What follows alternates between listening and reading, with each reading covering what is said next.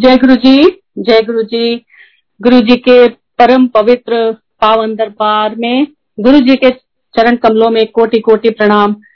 शत नमन। सारी संगत जी को नमस्कार। जय Guru ji hope everyone is all right. Hope everyone is safe. और गुरु जी महाराज की दया से सब स्वस्थ और अच्छी तरह से कुशल पूर्वक हैं। इसी शुभकामना के साथ आज का सत्संग शुरू करते हैं। हिज होलीनेस परम पूज्य गुरु जी महाराज हमारे गुरु जी महाराज जो हैं, साक्षात महाशिव, साक्षात ईश्वर, वो इस धरती पर आए, कुछ समय के लिए उन्होंने संगत को अपने दर्शन दिए, संगत को उन्होंने अपने सामने बैठा के कल्याण किया ब्लेस किया, और एक राह दिखाई। और इस सब के पीछे उनका क्या प्रयोजन था, उनका क्या मकसद था, ये खुद ही गुरु जी जानते हैं। उनको जानना, समझना हम में से किसी के बस की बात है ही नहीं। तो हम कभी नहीं समझ सकते कि गुरु जी क्या करते हैं, क्यों करते हैं, कैसे करते हैं। उनकी लीलाएँ वो ही जानते हैं। लेकिन हाँ उनका किया हुआ कोई भी काम, उनकी कही हुई कोई भी बात कभी भी बिना किसी मतलब के नहीं होती। कभी भी ऐसा नहीं होता था उस समय भी दरबार में कि गुरु जी ने कुछ भी कह दिया हो आपको, और वो उस समय भले ही नहीं आपको साथ में कहीं ना कहीं वो आपको रिलेट करते थे कि हाँ गुरुजी ने उस समय ऐसा कहा था। तो सबसे पहले तो जस्ट टू स्टार्ट विथ आज का ये जो समय है माड़ा समय, गुरुजी ने तो कहा था, गुरुजी ने कहा था संगत को कि ये माड़ा समय आएगा। लेकिन उपाय भी तो बताया, जो पाठ करेगा, वो बच जाएगा। तो जो गुरु जी का ये वचन है कि माड़ा समय आ रहा है, लेकिन जो पाठ करेगा, वो बच जाएगा। तो हमें क्या करना है? हमें तो अपना पाठ अपने गुरु जी के ऊपर सारा ध्यान लगाना है। सबसे पहले तो मैं अपनी जर्नी हमारी जो जर्नी है गुरु जी के साथ, इतनी सुंदर, सुखद यात्रा, इस ज़िंदगी की अब तो सोचना ही छोड़ दिया कि कितने साल बीत गए, कि क्या हुआ। सब कुछ लगता है, ऐसा कभी समय था ही नहीं जब गुरु जी हमारी लाइफ में नहीं थे, या हम गुरु जी के बारे में नहीं जानते थे। अब तो whenever I look back I just think कि गुरु जी तो हमेशा अपनी छत्र छाया में ही रखते थे हमें। Maybe we realise it later शायद हमने उन्हें उनके uh, स्वरूप में फ़िज़िकल फॉर्म में बाद में देखा। लेकिन न जाने कब से गुरु जी हम सबको जानते हैं। हमारी सारी जो हम संगत है गुरु जी हम सबको जानते हैं। गुरु जी हम सबके ऊपर अपनी वो निगाह रखते हैं। हमारी पूरी स्पिरिचुअल प्रोग्रेस पे हमारी पूरी संसारिक यात्रा पे ही is the one who governs it all who controls it all वो ही कंट्रोल करते हैं सब कुछ हमारा। और गुरु हमेशा हमें ढूंढ लेते हैं। मैं आज शुरू से, फिर से एक बार उस यात्रा को रिलीव करना चाहती हूँ, बताना चाहती हूँ, क्योंकि गुरु जी ने कहा कि सत्संग करने और सुनने दोनों से कल्याण होता है और सत्संग कभी पुराने नहीं होते। सत्संग बार बार करेंगे तो भी गुरु जी की ही उतनी ही ब्लेसिंग मिलती है। गुरु जी अब निराकार रूप में है, उस समय साकार रूप में थे, लेकिन गुरु जी तो हमेशा हैं। वो थे, वो हैं, वो रहेंगे। अब वो अपने निराकार रूप से हमारे ये सत्संग सुनते हैं, जैसे अपने सामने उस समय दरबार में गुरु जी अपने साकार रूप में जब गद्दी पे बैठते थे तो मुस्कुरा के अपने डिवाइन चेहरे पे, गाल पे हाथ रख के जब सत्संग सुनते थे उसी तरह से आज भी इमेजिन करिए कि गुरुजी वैसे ही महाराज बैठे हुए हैं और वैसे ही सत्संग सुन रहे हैं, सुनवा रहे हैं। ये सब कुछ गुरुजी ही करवा रहे हैं। तो ये उन दिनों की बात है जब हम यूके से नए नए इंडिया शिफ्ट हुए, गुड़गांव में माय अंकल विकास अंकल वो उस समय यूके में थे ब्रिटिश टेलीकॉम में ही वाज वर्किंग देयर और शादी के बाद मैं वहाँ गई और उसके बाद हम फिर वी वर वेरी यंग एक छोटा बच्चा हमने डिसाइड किया हम वापस इंडिया शिफ्ट होंगे। पेरेंट्स भी सब लोग इंडिया में ही हैं मैं प्रयाग से हूँ मेरे अंकल भी प्रयाग से हैं। तो आ, हम वापस इंडिया आए। और गुड़गांव में हमें लेकिन अब लगता है कि ये सारी जो स्ट्रैटेजी थी प्लानिंग थी ये तो गुरुजी की थी। क्योंकि गुरुजी ने ही तो ये सब कुछ खेल रचा था जिससे वो फिर से हमें एक बार अपने पास बुला के बिठाल सकें। तो जब हम गुड़गांव आए तो हमने डीएलएफ में एक घर लिया, रेंट पे, और हमारी, वो गुड़गांव की लाइफ वहाँ से शुरू हुई, ये 2003 में। गुरुजी महाराज के बारे में कुछ भी नहीं पता था। एटलीस्ट इस फॉर्म में तो नहीं पता था। उसके पहले का ये था कि मेरा बैकग्राउंड अपना क्रिया योग में था। मेरे फादर क्रिया योगी रहे हैं परमहंस योगानंद जी की डायरेक्ट लिनियज में, और महावतार बाबा जी और परमहंस योगानंद जी। ये बचपन से ही मेरे मतलब मैं इनकी बहुत डिवोटी रही हूँ, मेरे गुरु रहे हैं, और ऑटोबायोग्राफी ऑफ़ अ योगी वो मेरे लिए बाइबल रही है पूरी लाइफ क्योंकि मेरा हाई स्कूल में ही क्रिया योग में इनिशिएशन हो गया। तो वो वो जो किताब थी, वो ग्रंथ, वो मेरे लिए बिल्कुल जैसे एक ऐसा हो गया कि उसी से मुझे अपनी सारी ज़िंदगी की प्रेरणा मिलती थी।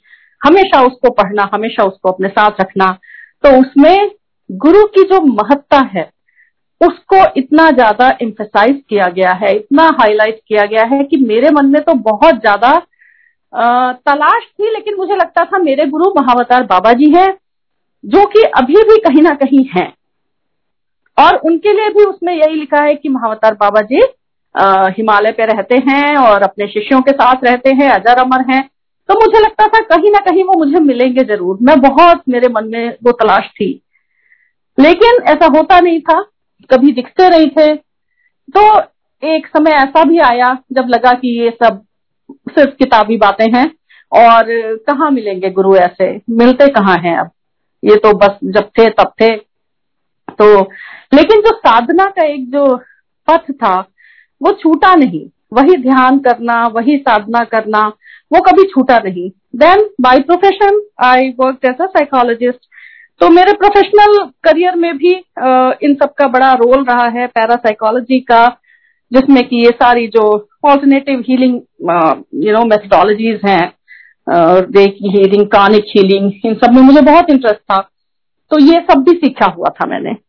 मेरे अंकल इंजीनियर थे बाय प्रोफेशन आईआईटी से and he was a very you know rational mind person he still is तो हम दोनों का ये बैकग्राउंड था। हमें गुरुजी ने बुलवा भेजा। कैसे? उन दिनों गुरुजी का, महाराज का दरबार लगता था एम्पायर स्टेट में। ये मैं बात बता रही हूँ 2003 की। तो एम्पायर स्टेट जो जगह है, वो दिल्ली गुड़गांव रोड पे है। और एक अंधेरिया मोड़ करके है जगह उसके पास उसके आगे।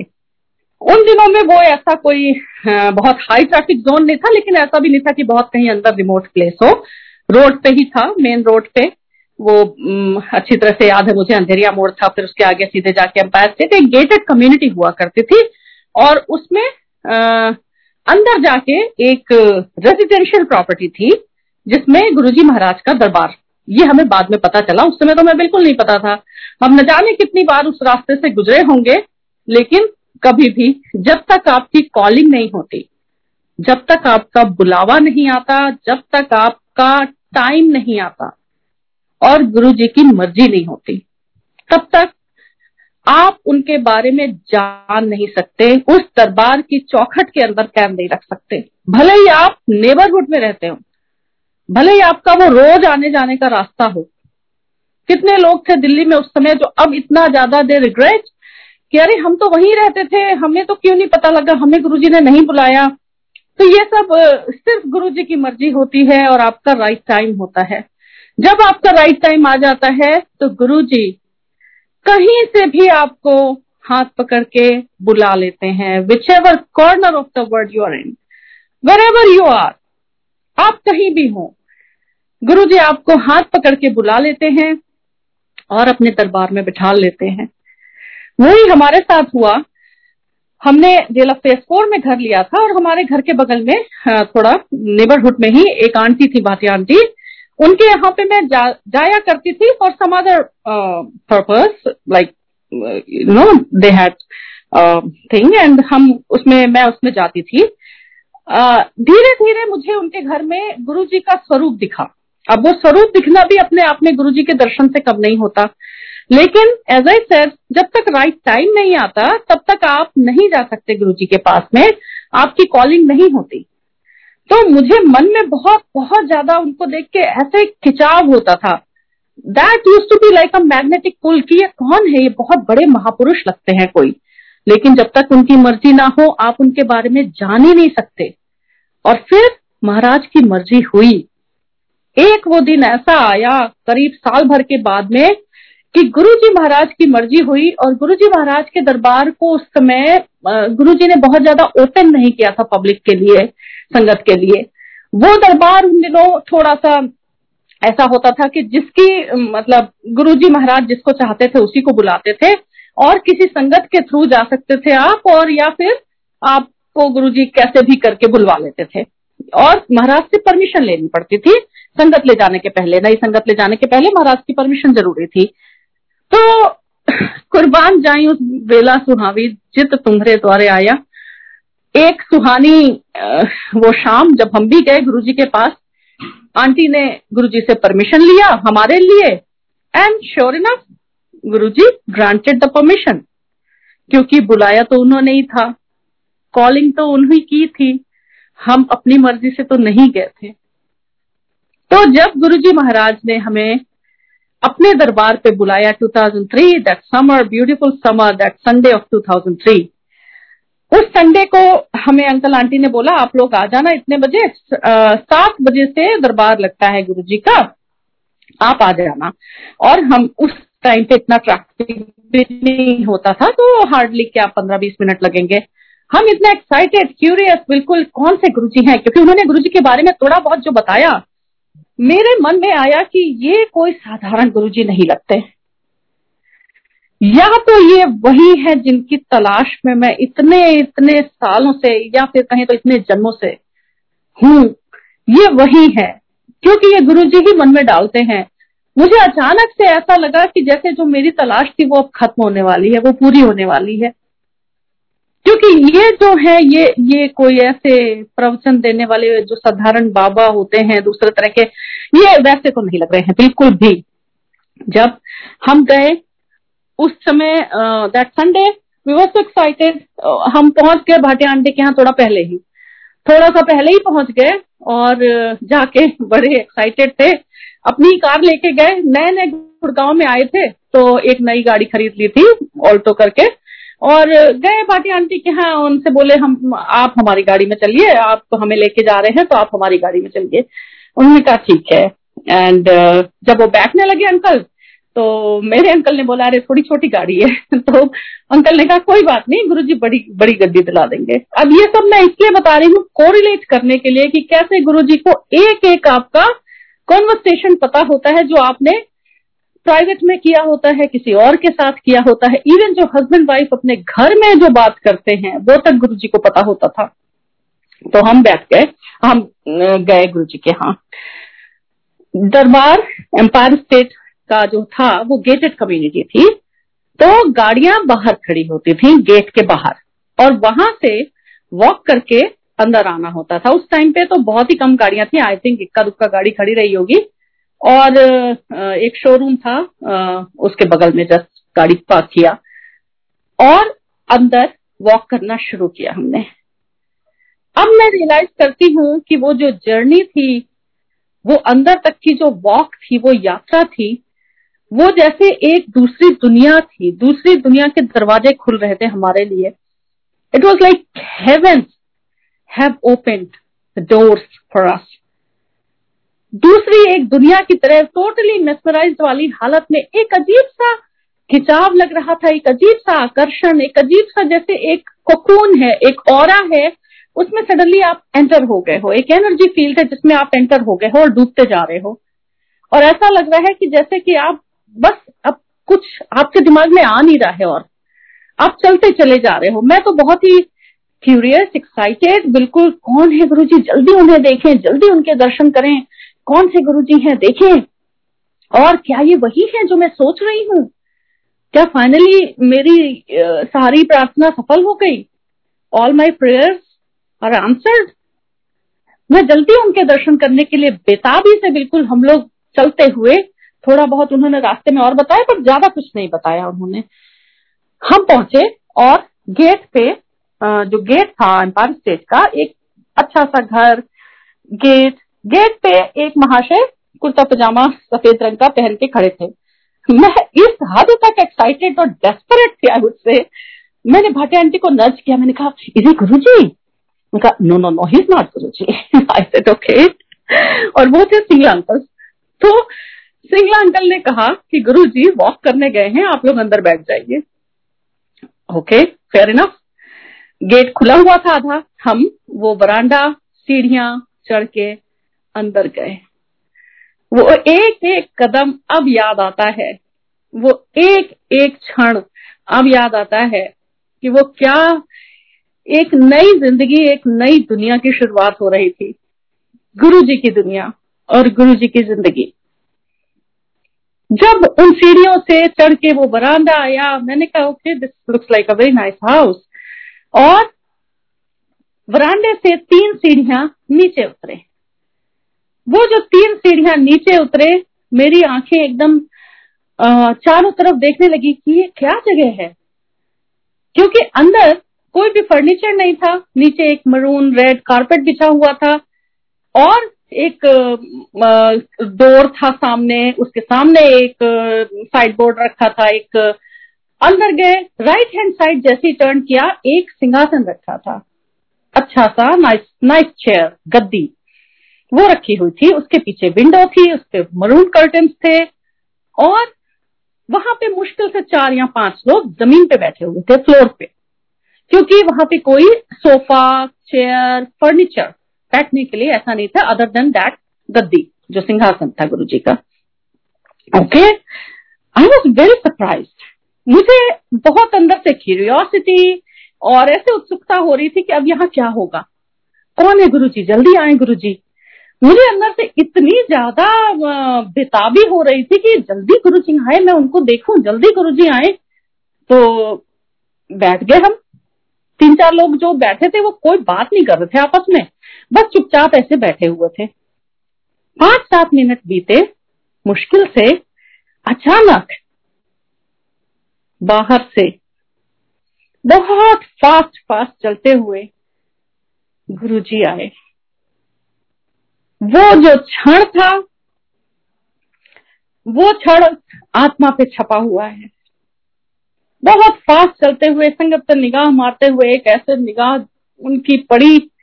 आए वो, और जो किचन का डोर था, वो मुझे बाद में पता चला कि ये किचन है। और किचन के सामने जो साइड बोर्ड था, एक ऐसा साइड बोर्ड था जिसपे कि it was not that high बहुत ऊँचा नहीं था। तो बट इतना नीचा भी नहीं था। तो वो साइड बोर्ड रखा हुआ था किचन के सामने मतलब दीवार से लगा हुआ ब्राउन कलर की वुड का। गुरु जी महाराज आए, जल्दी जल्दी चलते हुए ब्लैक ट्राउजर्स बुश शर्ट और स्नीकर्स स्पोर्ट शूज़ में। बड़ी फास्ट चलते हुए आए, संगत की तरफ़ एक निगाह मारी और जाके उस साइड बोर्ड पे बैठ गए। बैठ गए महाराज, पैर के ऊपर पैर रख लिया अपना हाथ के इशारे से ऐसे संगत को बुलाया।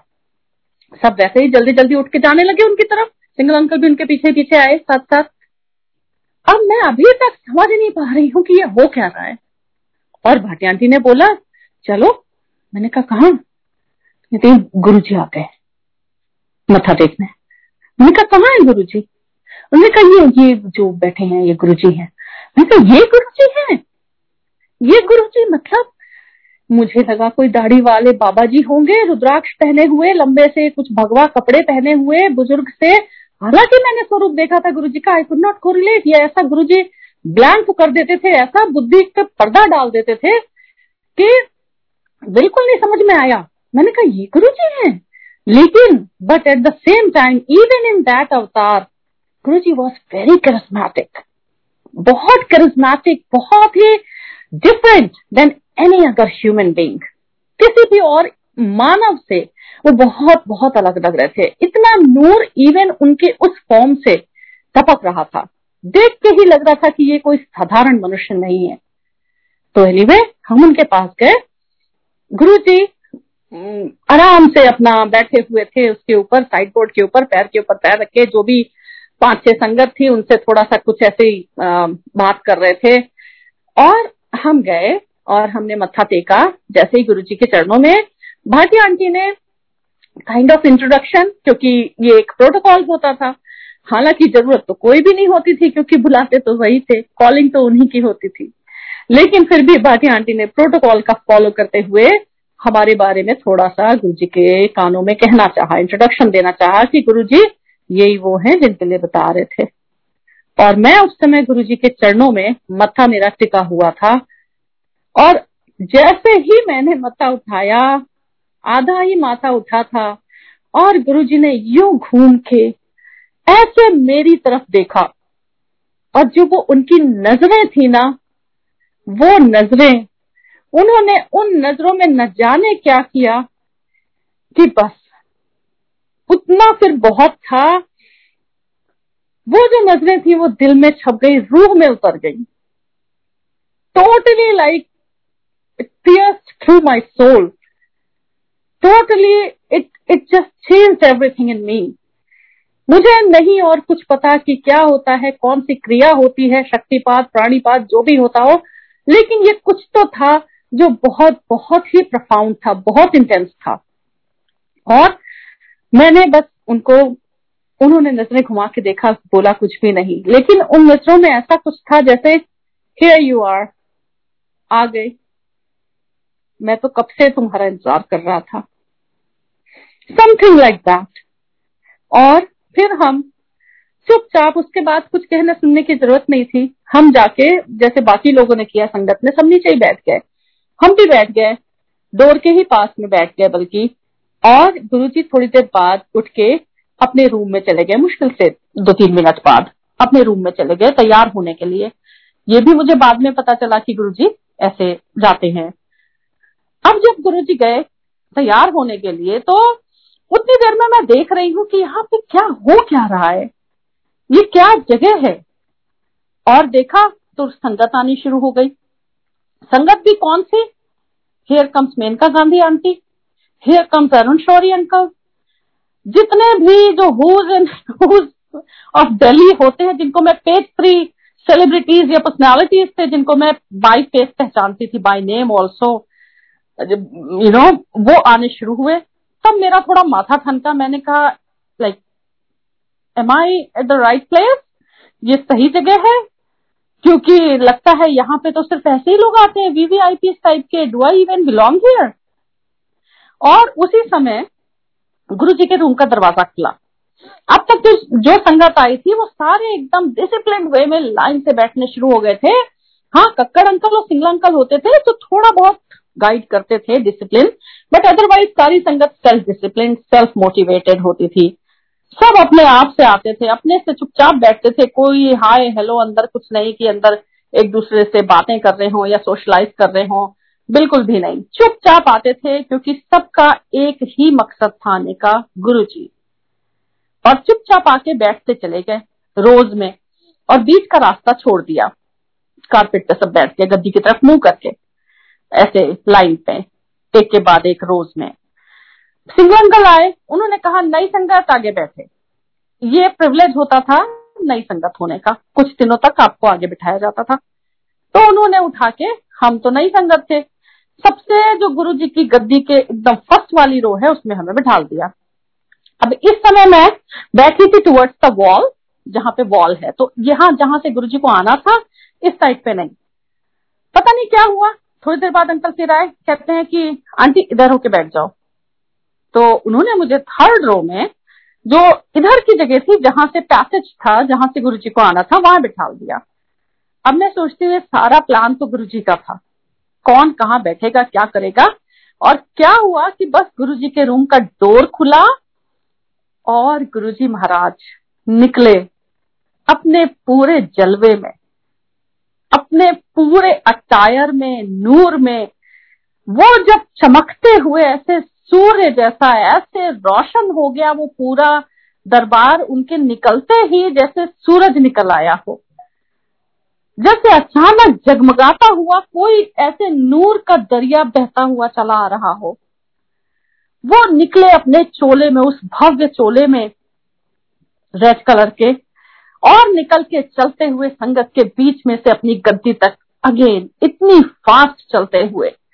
मेरी आँखें उनके ऊपर पड़ी तो बिल्कुल मैंने कहा, ये मेरी आँखों ने क्या देखा? और मेरी नज़रें उसी समय झुक गई। और महाराज, जब मेरे बगल से निकलते हुए गुजरे तो उनका चोला मुझे छू गया। आप सोच नहीं सकते हैं कि वो क्या था। वो ऐसी एक अनुभूति थी, ऐसा एक दिव्य एहसास था जो सिर्फ़ महसूस किया जा सकता है। और महाराज गए और अपनी गद्दी पे जाके विराजमान हो गए। शब्द वाणी चलने लगी।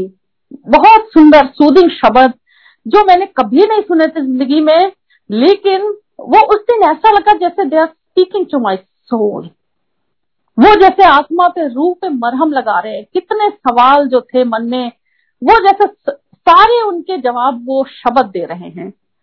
पहले चला था, एको नाम दे आए मन मेरे, फिर नदर करे ते सिमरिया जाए। ये जो शब्द तुम करो दया मेरे साई, ये शब्द थे उस दिन के।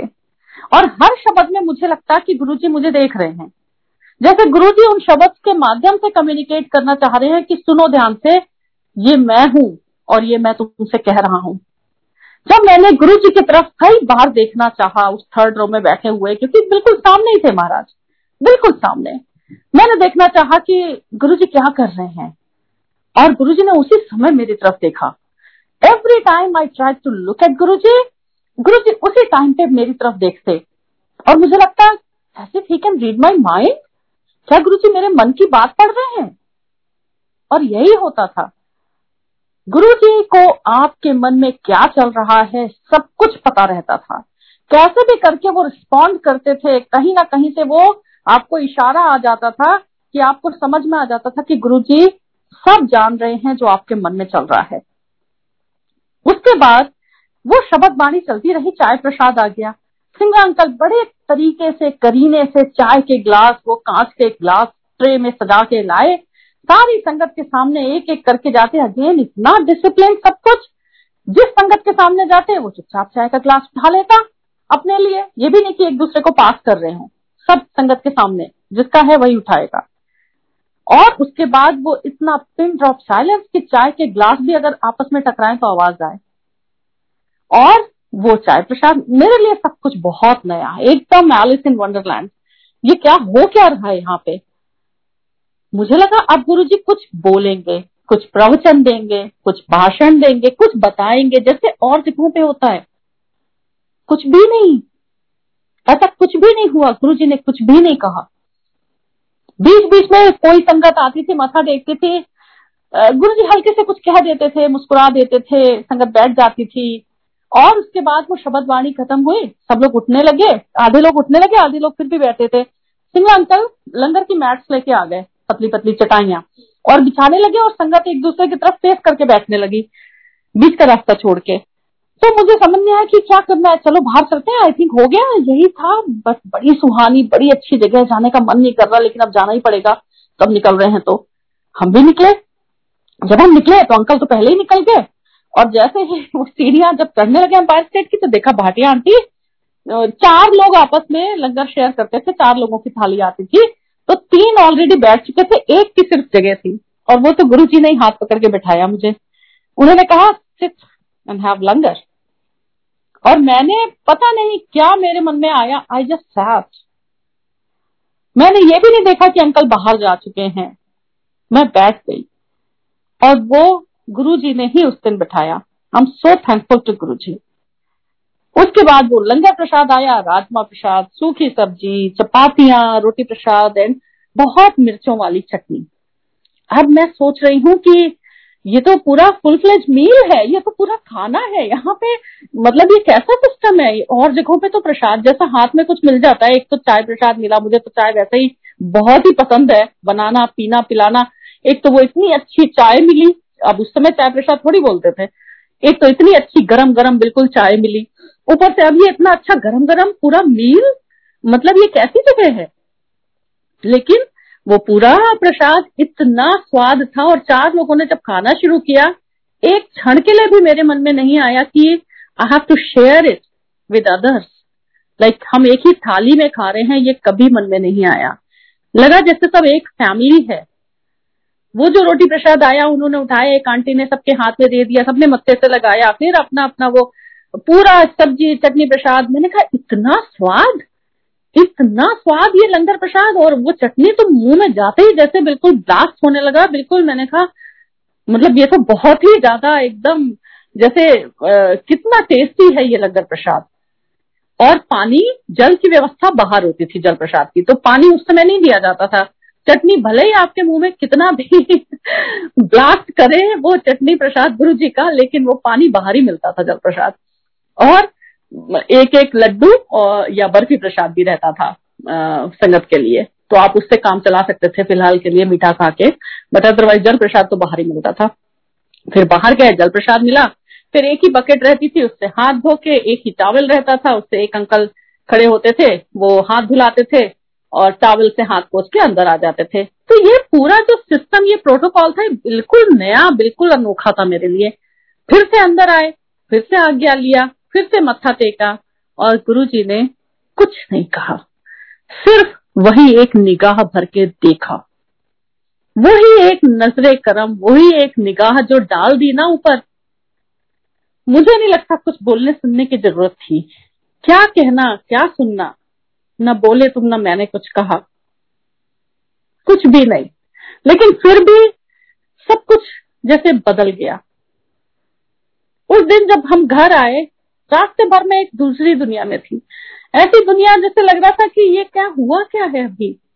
ये कहा गए थे? ये कौन है? और उस दिन मैं पूरी रात सो भी नहीं पाई थी टू बी ऑनेस्ट और मैं सुबह ही पहुँची थी भाटी आंटी के यहाँ, उन्होंने मुझे एक गुरु जी का स्वरूप दिया था। उस टाइम पे बहुत कम मिलता था।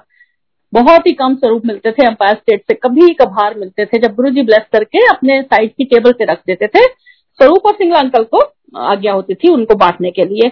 और कभी कभी गुरु जी अपने हाथ से भी देते थे, वो भी मिला। ये एक बहुत सुखद, अनोखी यात्रा, अनोखी अमेजिंग शुरू हो गई। हमारी तो ऐसी हालत हो गई कि अब तो हमें चारों दिन जाना है।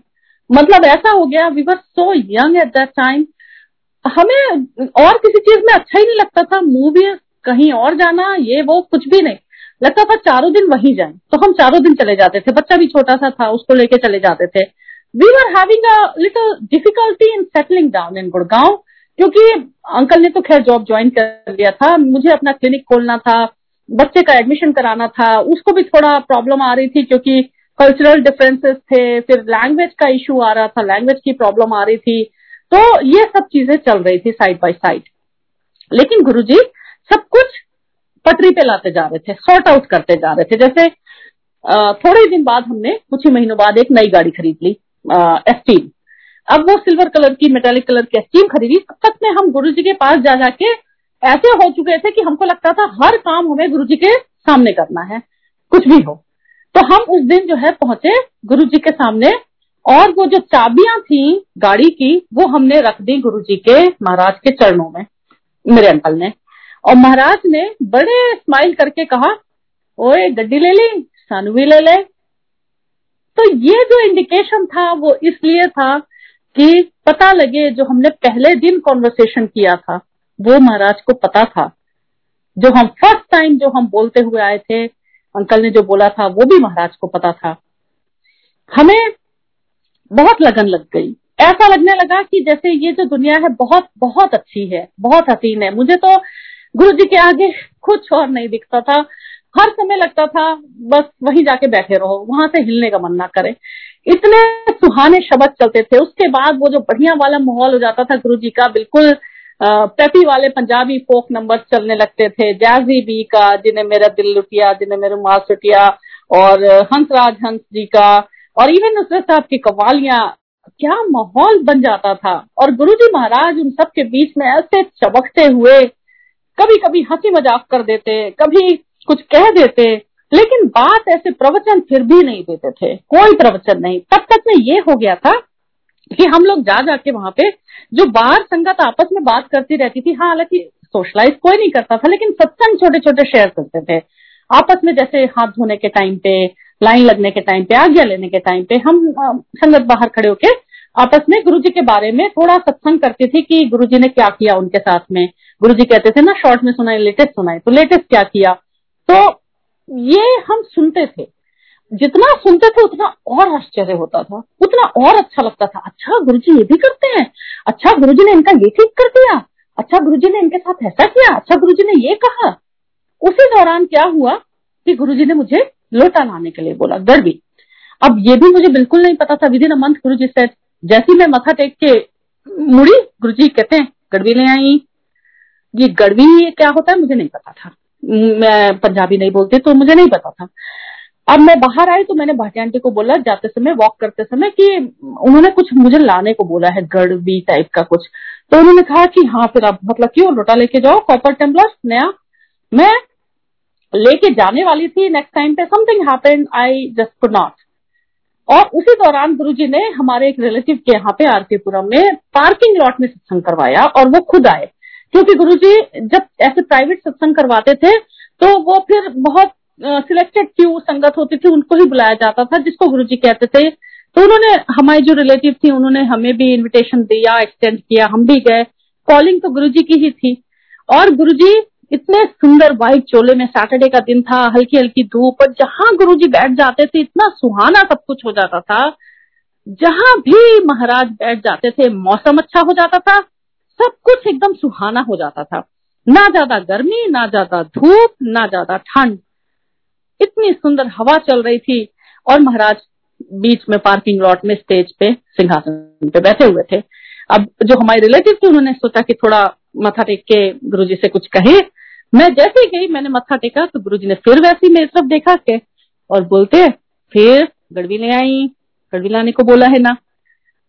गुरु जी को याद था। I was so surprise and at the same time so I feel so humbled कि गुरु जी आपके पास इतनी संगत आती है, इतने बड़े बड़े वीवीआईपी इतने बड़े लोग आते हैं। आपको मेरे बारे में याद है कि आपने मुझे गड़बी लाने को बोला मैं लाई नहीं हूँ? That was enough enough reassurance from Guru ji कि वो हम में से हर एक को जानते हैं बाय नेम बाय नीड हमारी जो भी जरूरतें हैं, कोई भी हो फ़िज़िकल मेटाफिजिकल फिनेंशियल जो भी हमारी जरूरतें हैं, गुरु जी को सब पता रहता है। और वही डिसाइड करते हैं कि हमें कब क्या देना है।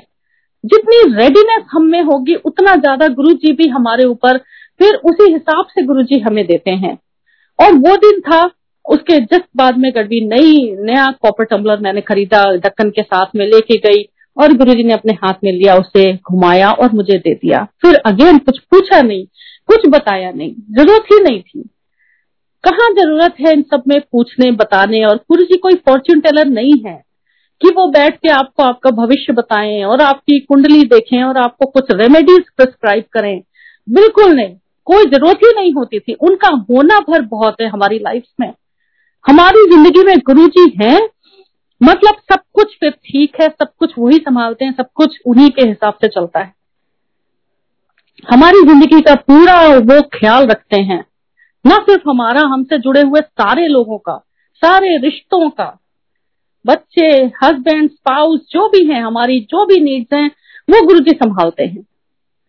ये बहुत सुंदर यात्रा चलती गई चलती गई। पता ही नहीं लगा कितने साल बीत गए। यूएस भेज दिया, बच्चे अच्छी तरह से गुरु जी के दया से पढ़ रहे हैं सब हो रहा है। मुझे मेरी daughter I conceive with my daughter Guru ji के यहाँ जाने के जस्ट थोड़े ही महीनों के बाद में। And 2005 and she was born और uh, पूरी वो प्रेगनेंसी की मेरी जर्नी इतनी अच्छी गुरु जी के सामने। एक बार और गुरु जी ने दोबारा गड़बी लाने को बोला। तो मेरे मन में आया कि पहली गड़बी लगता है मुझसे थोड़ा सा गलती हो गई थी धोने में उसको क्योंकि उसका एक प्रोटोकॉल होता है कि आप उसमें साबुन नहीं लगा सकते मांझना नहीं लगा सकते हेल्पर को नहीं दे सकते, आपको खुद धोना है। वही मैं करती थी। एक दिन एक गलती से मेरी हेल्पर थी, उन्होंने साबुन से उसको धो दिया। तो ये एनीवे आई कांट से मेरे मन की बात है। पता नहीं, यही था कि मेरे मन का वहम गुरु जी को दूर करना था। तो उन्होंने मुझे दूसरी गड़वी लाने को बोल दिया। गड़वी ले आई, फिर से कहा। और मैं फिर से लेके गई थी। गुरु जी ने फिर से ब्लेस किया। एक दिन मेरे मन में आया, वो दिवाली थी 2005 की, और इतना भीड़ उस दिन संगत इतनी ज़्यादा थी कि हम बैठे हुए थे और मुझे मन में आया, आज तो गुरु जी के बगल में जो परात रखी है, जिसमें की प्रसाद है, लड्डू एंड बर्फ़ी का गुरु जी जब तक ये सारी संगत मतलब मैं बाहर जाऊँगी, तब तक तो गुरु जी ये प्रसाद पूरा खत्म कर देंगे, सबको गुरु जी के हाथ में जितना प्रसाद आता था। हमारे दोनों हाथ भर जाते थे।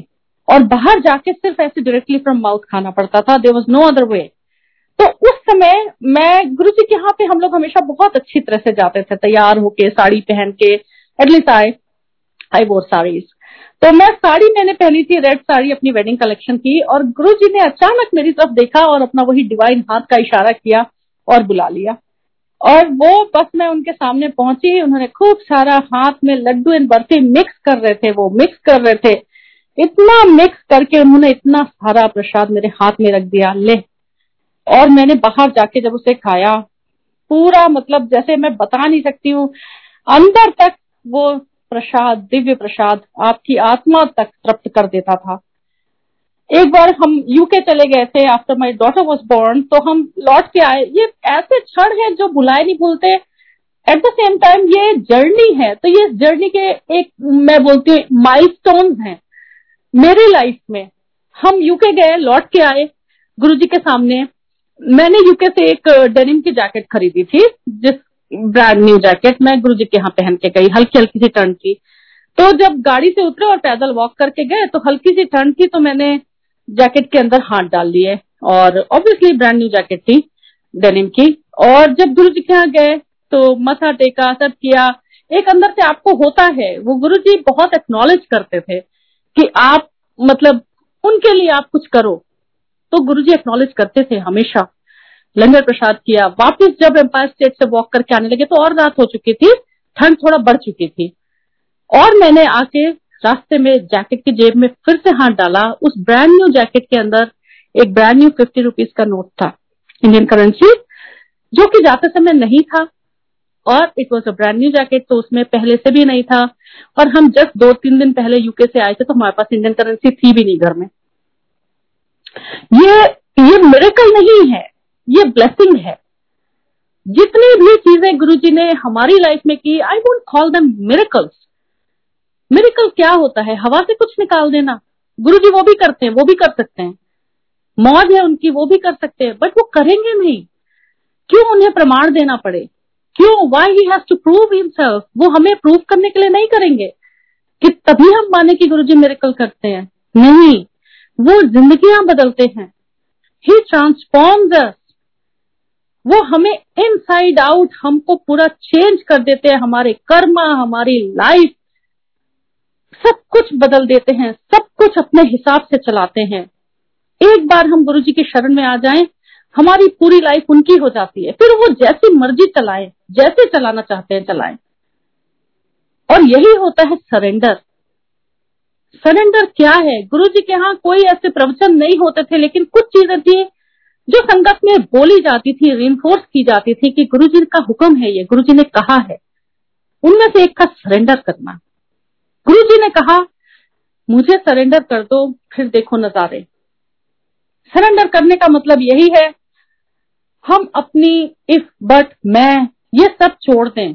गुरु जी ने कहा, जब आते हो तो बाहर जुतियों के साथ अकल छोड़ के आओ रैशनल रीजनिंग माइंड बाहर छोड़ के आओ इंटेलेक्ट बाहर छोड़ के आओ, यहाँ उसका कोई काम नहीं है। इस पूरी यात्रा में यही तो देखा कि बुद्धि का कोई काम नहीं है। गुरु जी जैसा चाहते हैं, वैसा होता है। हम उसमें रैशनल लगाते रह जाते हैं कि ऐसा कैसे हो सकता है गुरु जी? ऐसा तो हो ही नहीं सकता, और होता है। गुरु जी करते हैं। सब कुछ गुरु जी प्लान करते हैं। गुरु जी ने हमें बड़े मंदिर भी बुलाया। वो भी बहुत ही बहुत ही भव्य, दिव्य अनुभव है, क्योंकि वो जब बड़े मंदिर का पहली बार नज़ारा देखा था तो लगा था कि आसमान से, स्वर्ग से कोई महल उतर के ज़मीन पे आ गया है। वो अचानक से एक अंधेरी बियाबान जो सड़क है, वो जाके ऐसे एंड करेगी, वो पता ही नहीं था कि ये दिव्य भव्य महल आसमान से उतर के आ गया और उसमें ईश्वर स्वयं बैठे हुए हैं। जितने भी बड़े फ़ंक्शन होते थे गुरु जी बड़े मंदिर में करवाते थे, हम लोग जाते थे। और ऐसा उत्सव, ऐसा माहौल अभी बैसाखी हुई है। सबने देखे होंगे वो बैसाखी के वीडियोस जो आए थे। ऐसी झूमती नाचती संगत। और आखिरी बार गुरु जी के यहाँ से बैसाखी के कार्ड भी मिले थे, क्योंकि उसके बाद तो गुरु जी ने महासमाधि ले ली थी। पाँच कार्ड हमें मिले थे एम्पायर स्टेट से। हमने अपने सब नियर एंड डियर वंस को दिए थे। वो गुरु जी का ओपन इनविटेशन था सारी संगत के लिए।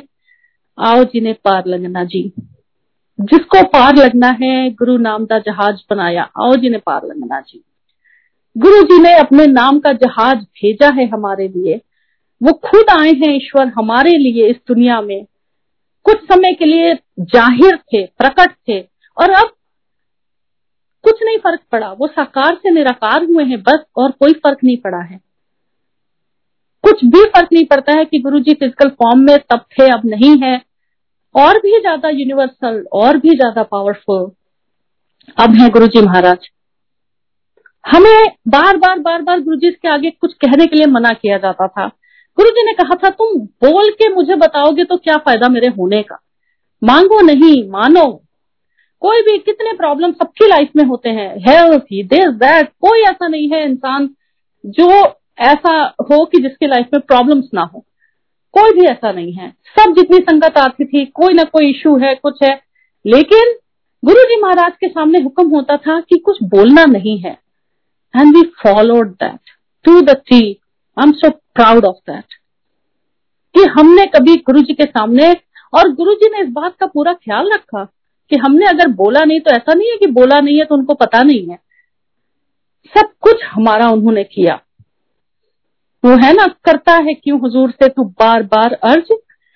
ज़ाहिर है तेरा हाल सब उन पे कहे बगैर।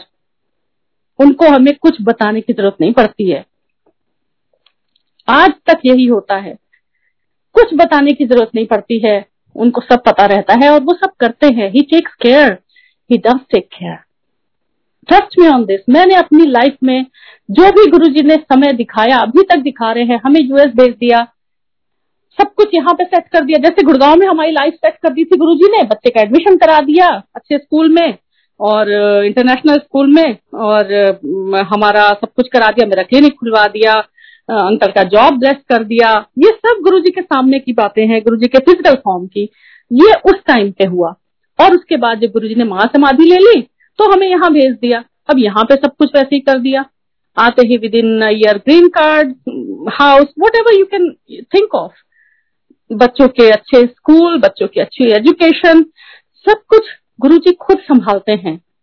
पहले वो एस्टीम थी आज इस ब्लैक मर्सिडीज पे भी गुरुजी का ही पीछे नाम लिखा हुआ है, गुरुजी। और वहाँ पे जब हम अपनी गाड़ियों पे पीछे एस्टीम और इनोवा पे गुरुजी का स्टिकर हमने पहली बार लगाया था, जहाँ पास करते थे, लोग आके पूछने लगते थे कि किसका आपने नाम लिखा हुआ है, गुरुजी कौन है?